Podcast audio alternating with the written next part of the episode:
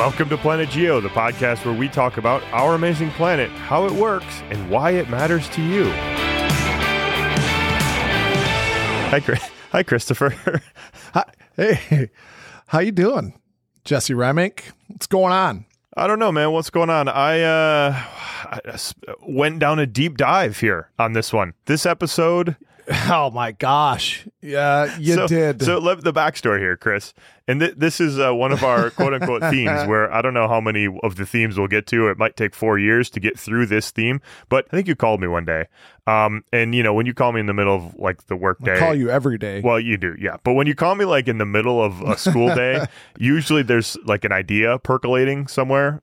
So you're like, okay, Jesse, I was looking through the textbook that I teach this intro to geology class with, and there's these little insets, you know, these little like summary highlight insets that cover sometimes a societally relevant topic or something, you know, kind of at, at, a, at a very, very general level. Like, here's why you need to know it. There's a bunch of these that I think would make cool podcast episodes. And this episode, asbestos, was one of them. And was this the was this the kindling for the fire? Was this like the one that gave you the idea? Maybe. It absolutely was. I have Jesse. I have a whole notepad full of ideas about what we're gonna do for season four of Planet Geo. So Let me interrupt you real quick because I remember having this discussion. I think couple months into like planning before we even launched any episodes here and i think both of us were like is there enough content in geology Wh- what do we do once we've covered plate tectonics and you know that was that was our our ignorance there at the beginning when we were you know that we thought oh there's not enough con- there's just not enough content not enough topics to cover that are interesting and relevant what to a everybody ridiculous thought that was. I know. I know. Um, So I mean, granted, don't don't get me wrong. We glided through that first year in terms of oh, this is easy. Let's do this next. Right. This is so relevant. This is so important. It should matter to everybody. Let's do it. Right. Now things are different, but we don't have a problem with coming up with uh, new content. Good stuff. Definitely not. So l- let's go back to, to this one. That you, you put this script together. You said, okay, hey, I'm Jesse. I'm gonna put some thoughts on paper on asbestos, and it's taken me a while to get to it. And I remember you put a bunch of notes together, thoughts together, and you, then you're like, I think you added a comment. Hey, you get doctory right here. And I didn't get back to this for did. like a month and a half. I, I let it per- sit for too long. And then I got into it, and it was, I don't know, last week or two weeks ago.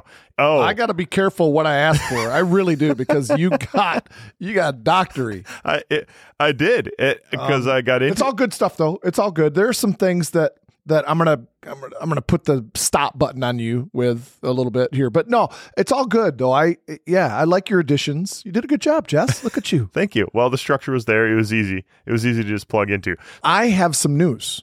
Off topic. Can I go? Can I tell you? Oh, yeah, sure. Go ahead. Okay. Oh, hold on. Hey, per- check with the producer. Uh, yep, you're good. Producer Watson gave you the thumbs up. yeah, that's right. Watson is a good boy. yeah. Um. So Jesse, I don't know if you'll be excited about this, but I am super excited. Taylor Jenny and Swift I. tickets. Oh, I wish. Oh, That- yeah, that'd be great. But this is better. This is better. We're going to Iceland. for three weeks Oh, This when? summer. This summer. Oh, exciting. That's awesome. Yeah, we are going to backpack the Laugavegur Trail, which is Very um, good. It's a 35 mile trail, but we're going to tack on another day, another 15 mile day at the end. That's uh so this is your your like you and Jenny trip that you're going to do? Yes. Excellent. yes. That's awesome. So you know Steve Maddox, Dr. Maddox, Oh, yeah. He sent me an email with a link, is a YouTube link, and he said, "Wait till you get home, watch it with Jenny on the big screen. Turn the volume up." okay. So we watched. It was like 20 minutes long, and it was this really unbelievable backpacker that has. He's a photographer and he did just an amazing job of photographing the journey on this trail. It's supposed to be one of the top 10 trails in the world.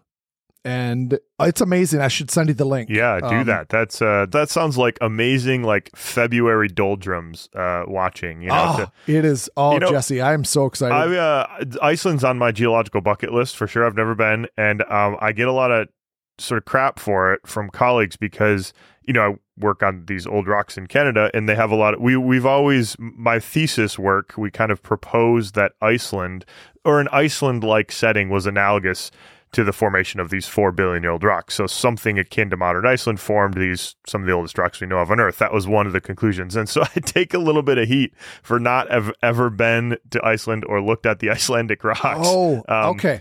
So now I get what you're saying. I thought you were going to go the other way because you want to go to Iceland, but there's no, there are no There old are- rocks yeah, in that's- Iceland. that's Nothing over too. 25 million years old. That's you know? true too.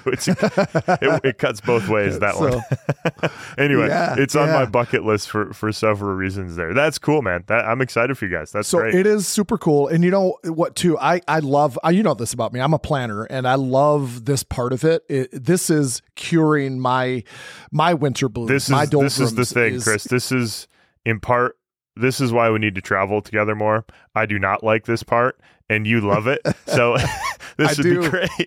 Pick a de- destination, Oh, and. Chris has got it sorted. Team, we're doing it. Like this is why. I know. I got it all figured out. Yeah, yeah, Um, that's right. This is why when you're done with the summer science trip teaching high schoolers, you should run a guided service of this. You know, just run it for adults. I mean, you'd be amazing at it. I would love it. I would love to do that actually. Um, and Jenny and I have actually we've we've teased this out. We've talked about it. Well, hey, if you're interested in that, uh, email is planetgeocast at gmail.com. Uh, just title it with Chris, please guide me on the Yellowstone trip. Um, or anywhere else out or wherever. whatever. Yeah, I- wherever. I got it. Totally. I got it. Totally. Yeah, I'm Oh man, that's uh that's exciting. Okay, cool. yeah, that's super exciting. So there's my news. That's a good my news. news. I don't have anything nearly as exciting to report about the summer there. So, uh, Well, although you're heading to Denver, you know. Yeah, you, the the kind of the usual, the usual stuff. We got a big big summer that remains to. We don't know exactly how it's going to fall out yet, but anyways, Wait, Jesse, back on topic. Can we do that? how about this, Chris? What stood out to you about the little inset box? And I think everybody can kind of picture what these are. In your textbook, you'll have a whole bunch of content and images linked to the text and stuff, and then there'll be these little offset boxes that are like, "Here's why it's important. Here's the three bullet points you need to know about this." What struck you about asbestos? Lead us in here. What struck me about it is I'm old enough to remember the panic. Uh, the Okay. you know Yeah. when asbestos became evil and it needed to be really purged from anything you know it, like every school every building uh, we just really went into a panic on asbestos. So that because i'm old enough to remember that and then i, I just read about this and, and it's an interesting little box. I have my kids read it. It's a part of one of the chapters that they have to read and that's what did it for me is because i remember all of the hubbub that kind of surrounded asbestos Okay. and so I, you know, I guess too, and I think you feel the same way, as I wanted to dive into it then and kind of like answer the question, you know, was this worth it? Was it worth the panic? And I have some thoughts on that. Chris, I've uh, run into this at Penn State, you know, as we're setting up our lab. We're like renovating stuff, right? Like going into an old room, picture an old lab space that has like chemicals and beakers and unknown stuff in the cabinets that you got to sift through and be like, okay, well, the chemical people come in and take out all the bad chemicals. And then there's like, we don't have the cupboards where we want it. We, we have these chalkboards uh, in that needed to come out because we want to put other stuff on the walls. We got to hook up instruments to the walls and stuff. And one of the things was these chalkboards on the walls. And we'd say, oh, we want to take that one down. And they're like, uh, no, you probably don't want to take that down because it's probably got asbestos behind it. And so if you leave it, it's fine. But if you want to take it down, it's going to cost 50 grand to take that thing down because you got to do all the asbestos remediation and you know everybody's got to get kitted up for the asbestos removal so we're in this space of like if there's asbestos there in the tile or behind the wall you just leave it because it's not a problem that is just sitting there but i think what you're talking about is 20 years ago or 15 years ago or 30 years ago people were pulling it out because they thought it was a problem of it just sitting there That's right. Absolutely. Um, schools were revamped. You know, they would go in and remove this stuff where, like you said, if you just leave it alone, it posed no danger. But that was not the approach, especially like early on. And uh, I think later on in the episode, we'll talk about this too, because it did affect my own classroom. Jesse, actually, I think let's go ahead and start with the asbestos panic that began basically in 1986. Uh, shall we do that? Yeah, you're going to have to lead off on this one because I wasn't quite born at the onset of this yet. I was I was but a twinkle. No way. I was but a twinkle at this time. I'm one of those Wait a minute. When were you born? I was I'm an 87er. So oh my gosh. That is oh sad. All right, I know, think right? I have to leave now. We have to end this. Well, here's the thing, right yeah. I was in. Uh, I've told this before, but I started feeling old like a couple years ago when I heard overheard some undergrads who were working in the Penn State bookstore, and one of them there were two people at the checkout, and one of them was like, "You'll never believe this."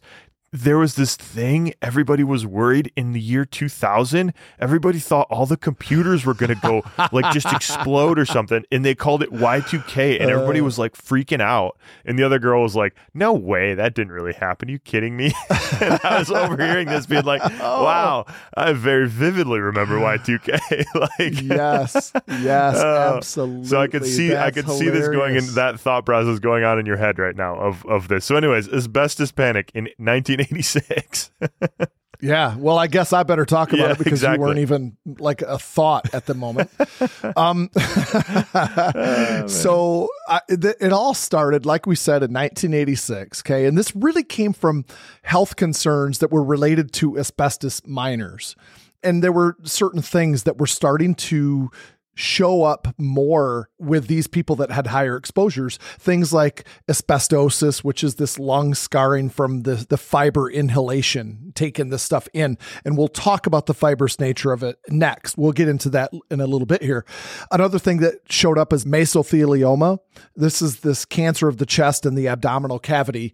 And then of course lung cancer. And so these miners were there was a much much higher death rate from these things and related issues and that kind of led to this asbestos panic in, in, that began in 1986 Yeah. So we're going to talk about a couple things. Let's introduce these terms now. We're going to talk about well, let's introduce asbestos first. Asbestos is just a general, it's really an industrial or commercial term. It's a term that's been adopted by geologists, but it, it's not a mineral. Asbestos is not a single mineral. There's a couple different minerals that are in the group, the category, what we think of as asbestos. And they basically have a really long, thin nature. So uh, think of like a long needle shape. They're really a fiber, like a long, thin fiber. There's a couple categories. We call them brown, blue, or white. There's a bunch of different categories of these, different types of minerals that have this fibrous nature to them that are asbestos. And we have really amphiboles are one. And then we have part of the serpentine group, which is the mineral chrysotile, and that's white asbestos. And the other ones are more amphiboles, categories, different categories of amphiboles that are the, the blue or the brown asbestos. and sorry jesse that distinction is super important because you said you have the white asbestos and that's the chrysotile the white asbestos is easily the most common kind but it's different because it's more curly than the brown or blue asbestos, which you said come from the amphiboles. And I think most people are familiar with the mineral hornblende, which is a kind of amphibole too. The brown and blue asbestos is really, really long and straight. And so what it does is it can pierce the lungs and then it stays lodged there. Yeah. And it won't Oh, dissolve. Chris. Nothing happens to it. This is very exciting. We're gonna. There's a reason why it's straight and the other one's curly, and it has to do with the mineralogy that we're gonna come back to when we talk about these. But we got to cover this some. is where you got doctory, and I'm, Yeah. I'm gonna I'm gonna put the tamper on you. Okay, okay, but not Just too you much because it is We're not- interesting. no, not too much. It Okay. is pretty cool. Um, Absolutely. So, so you're right. We have to make this distinction. We're going to talk about the the amphibole asbestos, which is the black or brown or green. They call them different colors, but non-white ones basically. And then white asbestos is the mineral chrysotile.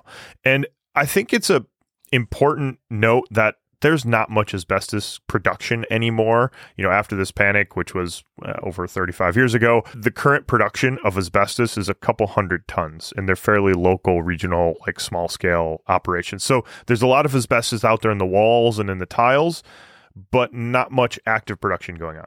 Yeah, but it is really important to note that 90% of all the asbestos that was used industrially was the white asbestos. So there has never been a distinction between the white asbestos and then the brown and the blue. It was just lumped in as asbestos. Yeah, no, that's a good point. And I think there's a let, let's start to talk about why it's useful. What is the structure of this stuff? What is asbestos, which helps guide us to why did humanity use this stuff in the first place? I think that's a really important thing. What purpose did it serve?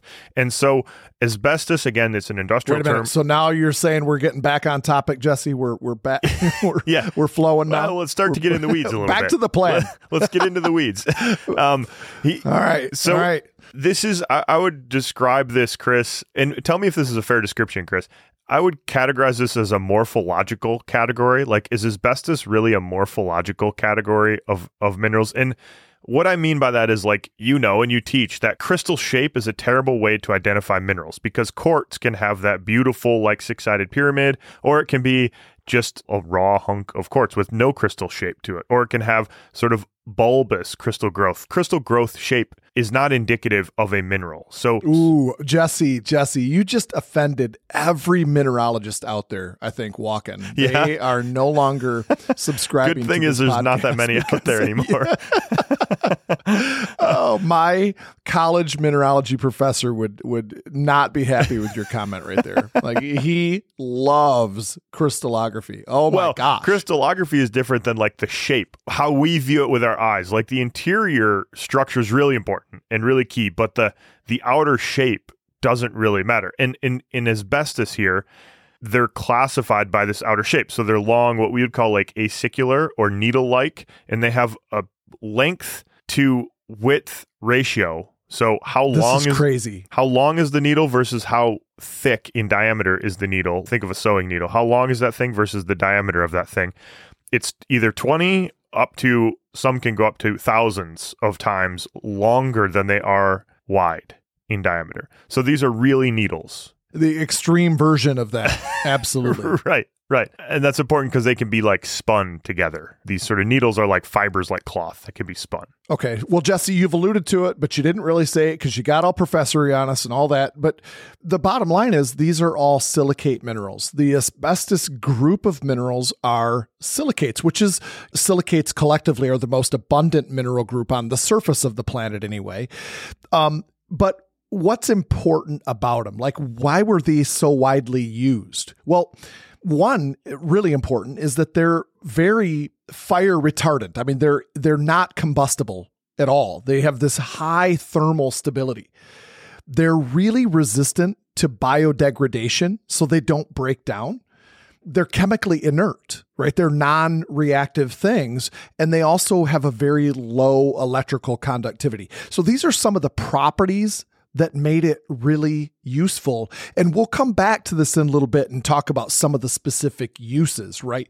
But, you know, they're really strong, they're really, really flexible. They can kind of be spun right and and used and, and woven in to certain things so chris i think what, let's talk let's kind of talk about how these things are used what is this mineral group useful for like why are these big long super strong fibers what are those useful for right and um, okay, well, all right. Well, Jesse, hold on a second. I'm I'm looking at the script here, and I, I see oh a bunch of numbers, um, like pounds per square inch, and then you you have some chemical equations going on here. Uh, Jesse, I honestly. I have no idea what you're doing here, and okay. I, I think this is a little bit over the top. What can you please explain this to me? Okay. What do you have going? I think like, uh, we'll stay out of the weeds. But the point is, is that they're really strong. These fibers are really strong because they're silicates. Chris, remember you and I recorded. We spent a lot, a great deal of time making a minerals chapter with a whole bunch of episodes in it in our Camp Geo content. So if you go to the mobile app, Camp Geo mobile app, you can listen to the minerals chapter. We talk about the silica tetrahedron. And we talk about the strength of SiO bonds. And these things, these asbestos group minerals, are built on SiO bonds. So they're very strong in that they're strong when they're heated as well. Like most things, they get hot, they break apart chemically, and they get weak. These SiO bonds remain strong up to, in the case of chrysotile, like 500 degrees centigrade. They actually get stronger as they're heated in some cases. So, this is why it's useful for humanity. We have these fibers we can spin, but they remain strong and they're great insulators and they remain strong when they're heated. So, like, if you want to build a furnace, you want to put asbestos in it, right? Instead of yeah, right. sheep's wool. you know, this is this is the value of this stuff. Um, yeah. And well, yeah. I mean, Jesse, like it, it was used in my classroom, right? We had these tile floors, and they had asbestos in them. And you know what? They were scratch resistant. I mean, you could drop rocks on them and nothing happened to them, right? My lab tabletops had asbestos in them. They were bomb proof, these things. Well, then all this happened. So this was really early in my career. I didn't start teaching until 97, but it took time for this panic to take hold and then remove everything, right? And so, yeah, my lab tabletops, my flooring, it was all ripped out. The insulation in the ceiling which w- was great for that, right? It, asbestos makes a great insulator, one for its insulating properties, but also because it's a fire retardant too. So all of this stuff was removed and then replaced with really inferior products. That's right. And if you were going to build the comparison of like cotton or wool or something, right? If you're going to insulate stuff with wool, you don't want to insulate your house with wool because that's flammable. So you want to insulate it with stuff that doesn't burn. and this stuff doesn't burn. So this is the use of of these things. And they are formed, these long acicular needle like minerals are often formed. You need space to grow something that long, right? You need a need. You need okay, hold on now. Hold on. Let's be clear here, Jesse. You're talking about geologically now. Geologically, right? yes. When the asbestos mineral formed. Okay, so I just wanted to set the no, stage. That, that's that. a go ahead. That's a really good point, here. Chris. So how do we form these long needle-like structures? And there's two ways. The white asbestos, we'll come back to that because it's a more common one and probably maybe more interesting. If we focused on the amphiboles, Chris, you mentioned hornblende. Hornblende, do you remember the hornblende chemical formula, Chris? Oh my gosh. Um, I know it's ridiculously long.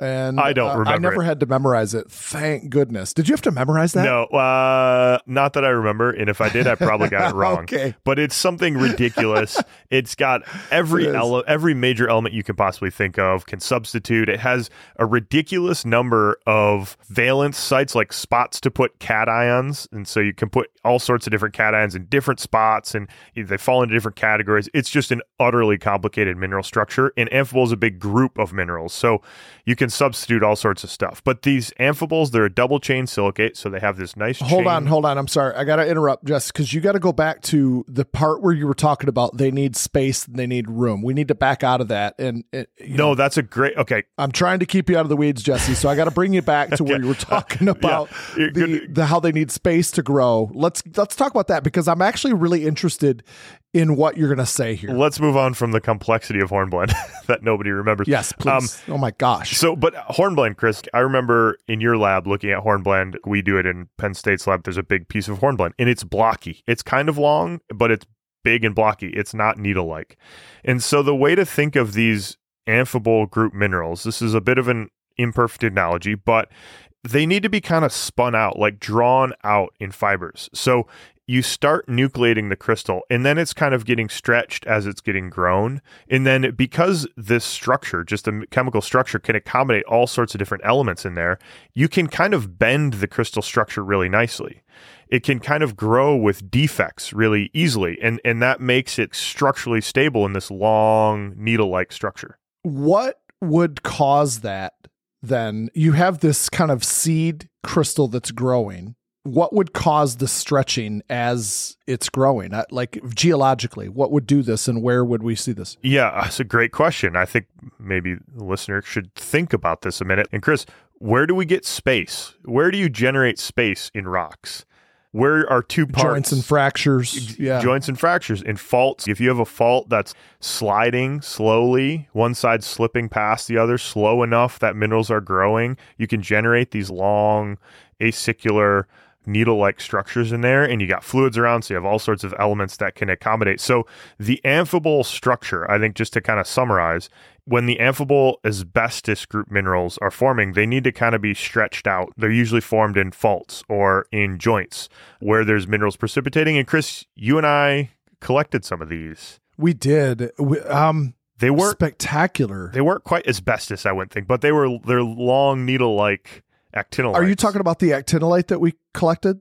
We also did, though, Jesse. Uh, we collected serpentinite as well. That's Was true. that that's true does that have asbestos in it, like the true i think some variety of like the white asbestos? I'm trying to remember what ours what that one looks like that we found. I don't think it was quite pure chrysotile like the asbestos group would be, but you know, it definitely has that fibrous nature to it a little bit. Okay, so question, Jesse. Then this seems like a really niche geologic setting, and I'm struck with the idea that how can there possibly be enough to mine if this is the niche setting where it forms in joints and fractures where you actually have actively stretching this stuff out like you would get along a fault it doesn't seem like it, it, you'd be able to produce enough You can get uh, settings where there's a whole bunch of faults. Think of like a Horst and Graben structure or like a half Graben. If you got a half Graben falling down, block falling down, there's a big zone of fracture in there. And, you know, there's a lot of stretching, there's space being made because it's an extensional environment, and you get this block dropping down and a whole bunch of different faults. Little is one main one, but there's a ton in between.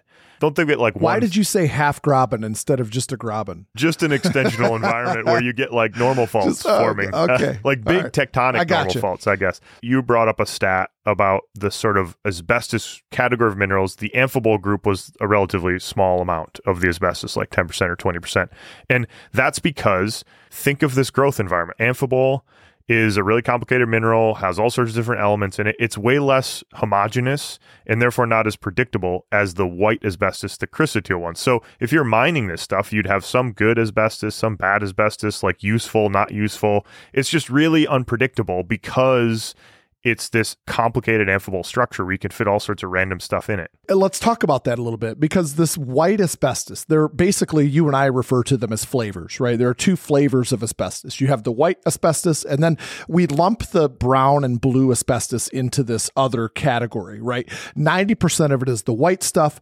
At least the stuff that was sold commercially was the the white asbestos, and this stuff is what we find in the serpentines that you and I collected. And it's serpentine is a beautiful mineral, right?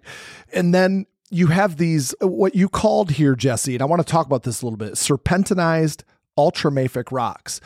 So can you explain that a second? Why would you have this white asbestos associated with an ultramafic rock that has been metamorphosed essentially? serpentine is a group of minerals. So there are a whole bunch of categories of different minerals that form the serpentine group. And one of them is this mineral chrysotile, which is an asbestos. And I think, Chris, I don't know if you have a sample of chrysotile. Do you have a, a sample of chrysotile in your lab? I actually do. Okay. I actually do. Yeah. Do- you probably are like required to keep it behind glass or something because it's I do keep it behind glass, Yeah, absolutely. Right. Yep. But I Yep. think if you've I don't even know if I'm supposed to have it in my room or not. Okay, but, just know, just I- I between don't- you and me yeah. that you have the chrysotile. we won't tell anybody. I do. Um, if you've been to a mineral museum, you probably have seen this. You'll often get this this sort of chunk. It's pale green and, and long fibrous structure. It kind of looks like you could scratch it, and it looks like fluffy, kind of. It's like a fluffy looking. Yeah, it looks like it looks like gray hair. Yeah, it's, it does. Kinda. It looks like Chris No, it- it- beard. Um, and okay.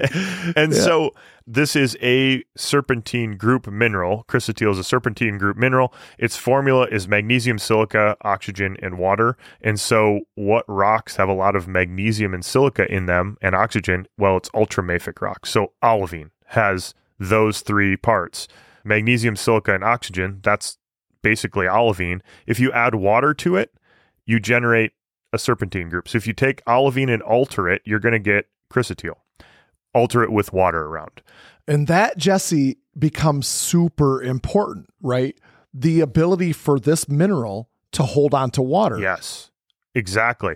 This is a really interesting one. Could we go just real quick into the weeds on this, Chris? Because it's a it's a Um, uh, okay. Give me thirty What- seconds. Give me thirty seconds. And oh, you can't do this in 30 right, seconds. I know uh, you. All right, I know three you. minutes. Uh, no, I'll, I'll, No. I'll, I'll do it. Okay, really quickly, really quickly. I just the mineral chrysotile is a sheet silicate. And Chris, what mineral do Yeah, you which think is of? crazy. What mineral do you think yeah. of with a sheet silicate? I think of micas, Micas, uh, muscovite, biotite, phlogopite. You know, yeah. because they flake off in sheets, right? That's sheet silicate. Okay, those are the obvious sheet silicates. Clays are also sheet silicate. This one, an acicular, a long acicular fiber, does not make sense to be a sheet silicate. Here's the thing about this, and this is kind of cool. We have these sheets of silica tetrahedrons. So think of a little pyramid with four oxygens and silica, and that's a silica tetrahedron. You combine those together into a sheet, and that's a sheet silicate. But you need to put something between the sheets of silica. Yeah, the sheets have to the, in between the sheets. It needs a bond. Exactly. Something's got to be sticking them together. And, yep. and if you have, you know, biotite, you've got some aluminum, you got a bunch of iron and magnesium that go in between those sheets, right? And that makes biotite. This one, you have a silicate tetrahedron sheet, and then you have a layer of what's called brucite, the mineral brucite, which is MgOH2. So it's just hydrated magnesium. yep. Not important. Not doesn't important. matter, but this doesn't fit right. So this stuff, it, it makes a neutral bond, like it makes a neutral molecule, but it doesn't fit structurally. So what it does is that induces the sheet to bend. So it kind of rolls up. Think of taking a roll of aluminum foil and like putting another sheet of paper in between it. that bends the aluminum foil over. It kind of makes a roll. So it rolls this thing into a tube. So it's a sheet silicate rolled into a tube. I just think that's so cool. I agree. That's a cool story. And, it, and there's another reason why this brucite mineral is so important. And the reason is, is because you alluded to it before that it, it holds water, right, in the form of hydroxide. Anyway, that's not important. What is important about this is that it dehydrates, it loses its water when the temperature gets cranked up to about 550 degrees Celsius. And so if this stuff gets tanked into a subduction zone, it dehydrates literally like wringing the water out of the mineral, which then, you know, this from back when we talked about plate tectonics, go back to that episode or go back to that chapter in our Camp Geo book, is that when you add water to rock that is already hot, you can induce partial melting. And this then is exceedingly important in generating magma at subduction zones. So we've taken so a cool. sheet silicate, a sheet of silica tetrahedron, which we know from muscovite biotite is super stable, and we've wrapped it up around brucite, which is again really stable, as you just said, up to high temperatures. And this is what makes chrysotile such a valuable fibrous mineral is because it's stable to high temperatures. It's got all the values of silicate. It's non-reactive, et cetera, et cetera, and it's fibrous and it bends. This is the difference between the amphibole ones from health purposes too. Is you can bend this tube in a much different way than you could bend an amphibole that has a double chain silicate, which is a much more solid. I think of double chains as like two pillars, steel I beams or something. Whereas if you have something rolled up, you can bend and flex that thing really quite easily, right?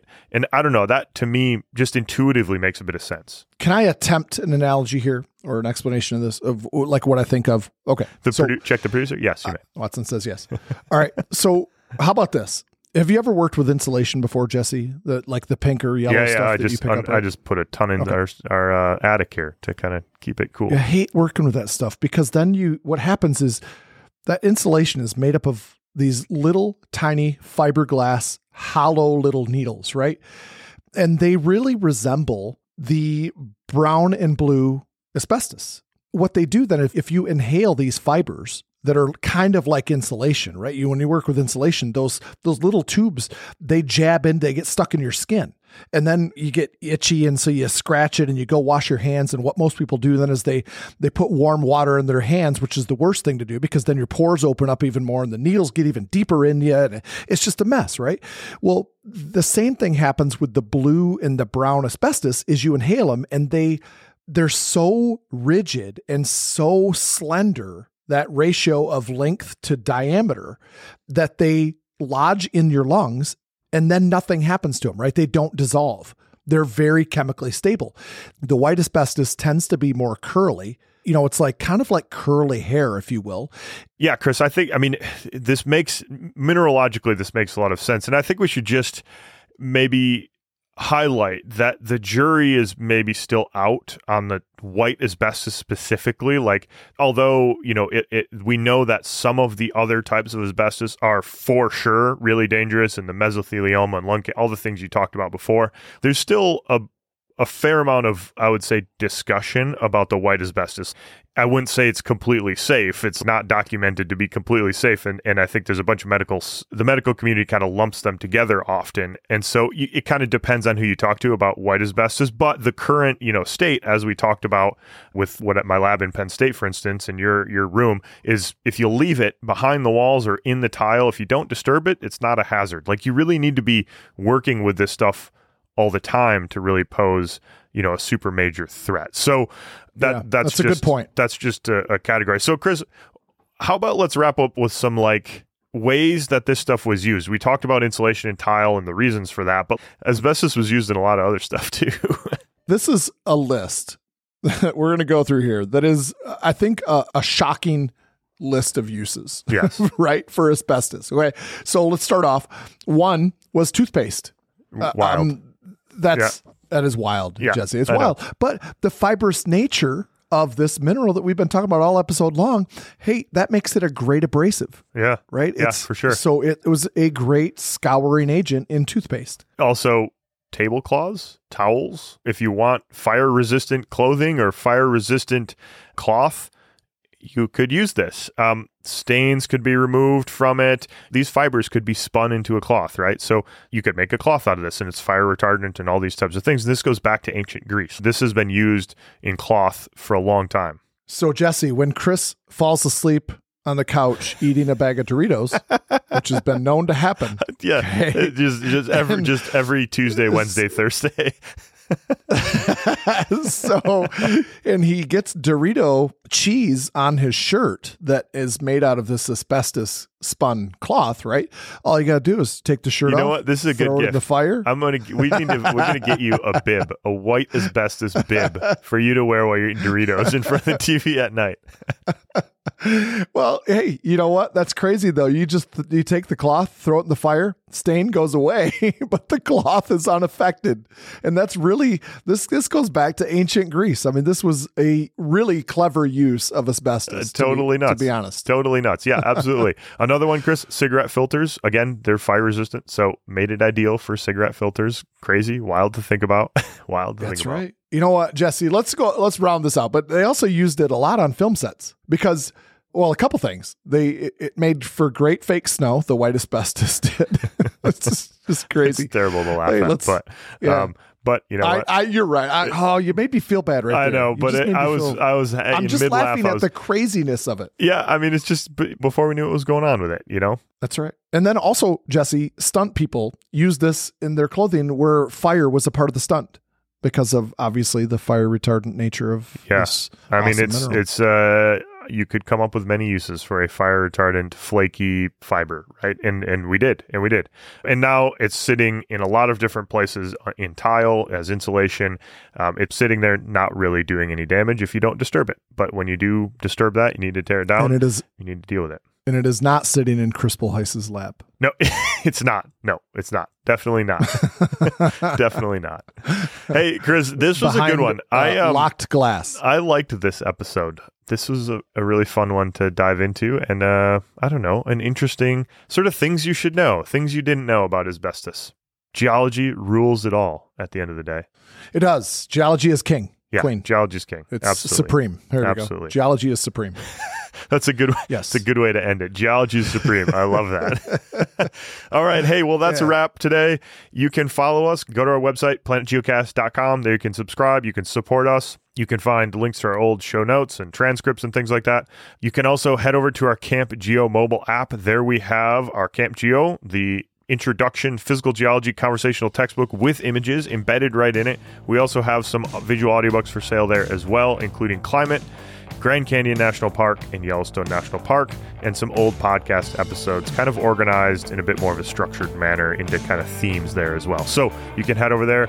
Last thing, if you have any questions, we love getting listener questions. So send us an email, planetgeocast at gmail.com. We're always working on listener question episodes. You know, sometimes you give us questions that we can answer pretty quickly right away. Sometimes it takes a little bit more nuance, and sometimes we think, hey, this is great for an episode. We've gotten a bunch of questions on this topic. We're going to make an episode out of it. So keep sending us your questions. Cheers. Peace.